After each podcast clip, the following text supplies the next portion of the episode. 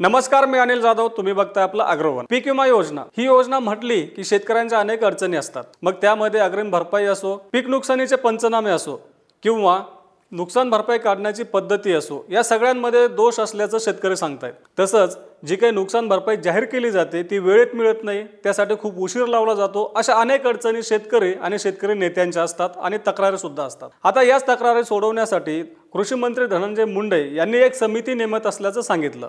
मग या समितीनं पीक विमा योजनेत नेमक्या कोणत्या सुधारणा करणं अपेक्षित आहे? म्हणजेच पीक विमा योजनेत शेतकऱ्यांना आणि शेतकरी नेत्यांना कोणत्या सुधारणा अपेक्षित आहे हेच आज आपण या व्हिडिओतून पाहणार आहोत. आता पीक विमा योजनेचा जर आपण इतिहास पाहिला तर यंदा पहिल्यांदाच ही योजना एवढ्या मोठ्या प्रमाणात गाजली.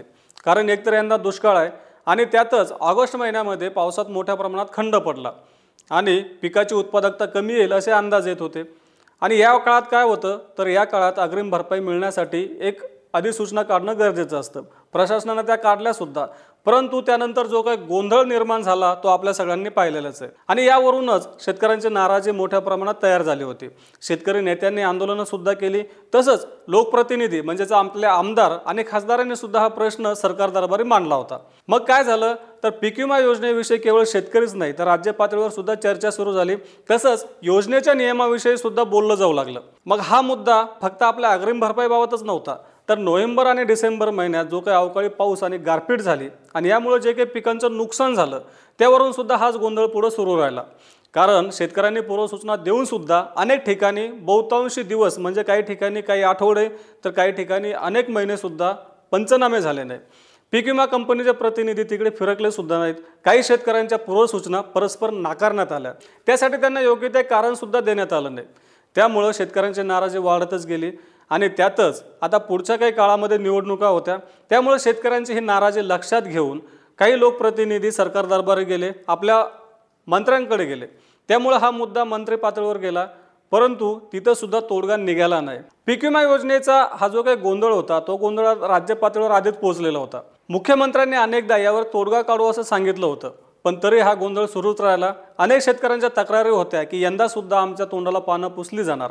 पण तसं पाहिलं तर यंदा दुष्काळ आहे आणि पिकाचं उत्पादन कमी झालं हे खुद्द सरकारने सुद्धा मान्य केलेलं आहे. आणि सरकारनं नुकसान भरपाई देण्यासाठी म्हणजेच सरकारी मदत देण्यासाठी जे काही पंचनामे केले त्यावरून हे स्पष्ट देखील होतं. परंतु सरकारचे पंचनामे आणि विमा कंपन्यांचे पंचनामे याच्यामध्ये खूपच मोठ्या प्रमाणात फरक दिसून येत होता. त्यामुळं हा मुद्दा प्रकर्षाने पुढं आला आणि लोकप्रतिनिधींनी यावर बोट ठेवत सरकारकडे तक्रारी सुरू केल्या. पीक विमा योजनेत सुधारणा करण्यासाठी एक समिती नेमली जाईल असं या बैठकीत ठरवण्यात आलं. मग नेमकं पीक विमा योजनेमध्ये शेतकऱ्यांना कोणते बदल अपेक्षित आहे? म्हणजे पीक विमा योजनेत सुटसुटीतपणा यावा आणि शेतकऱ्यांना योग्य तो मोबदला मिळावा. थोडक्यात काय? पीक विमा योजनेचा उद्देश साध्य व्हावा यासाठी नेमकं काय करणं गरजेचं आहे? नियमात कोणते बदल अपेक्षित आहे? याविषयी आम्ही शेतकरी आणि शेतकरी नेत्यांशी चर्चा केली.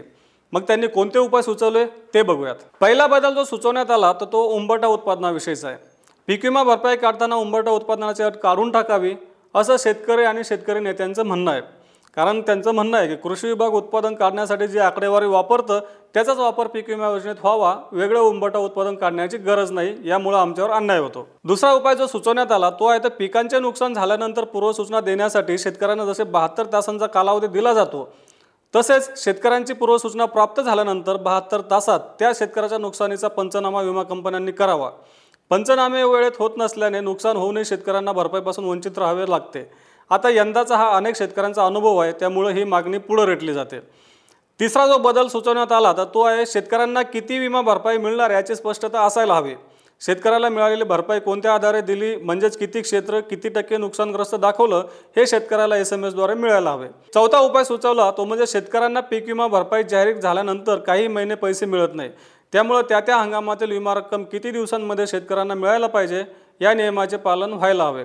म्हणजेच वेळेत नुकसान भरपाई मिळायला हवी. पाचवा उपाय सुचवला तो आहे काही वाद निर्माण झाला तर विमा भरपाई रखडते.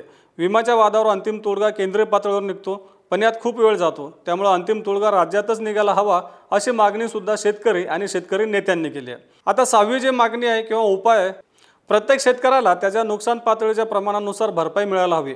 प्रत्येक शेतकऱ्याच्या बांधावर जाऊन पंचनामे सक्तीचे करावेत. सातवा उपाय सुचवला आहे अग्रिम भरपाईतील एकवीस दिवसांचा पावसाचा खंड ही अट वगळावी. यंदा अनेक मंडळात पाच ते दहा मिलीमीटर पावसाने खंड मोडला होता आणि अनेक मंडळ अग्रिम भरपाईपासून वगळण्यात आले. प्रत्येक तालुक्याच्या ठिकाणी विमा कंपन्यांची पूर्णवेळ कार्यालय आणि प्रतिनिधी असणे बंधनकारक करावेत. आता शेतकरी आणि शेतकरी नेत्यांनी हे जे काही उपाय किंवा सुधारणा सुचवल्यात याचा अनुभव आपल्याला मागच्या काही वर्षांपासून येतच आहे. म्हणजे शेतकऱ्यांना नेमका कोणत्या अडचणी येतात आणि पीक विमा योजना सुटसुटीत म्हणजे सोपी करण्यासाठी नेमकं काय करायला हवं हे शेतकऱ्यांनी सुचवलं आहे आता शेतकऱ्यांच्या या सूचना म्हणजेच उपाययोजना सरकार गांभीर्यानं घेतं का ते सुद्धा पाहावं लागेल. पीक विमा योजनेच्या या घडामोडीमध्ये पुढं काय होईल हे आम्ही तुमच्यापर्यंत वेळेत पोहोचतच राहू. त्यासाठी आपल्या अग्रवांच्या चॅनल नक्की सबस्क्राईब करा आणि हा व्हिडिओ जास्तीत जास्त शेतकऱ्यांपर्यंत पोहोचण्यासाठी लाईक आणि शेअर करायला विसरू नका.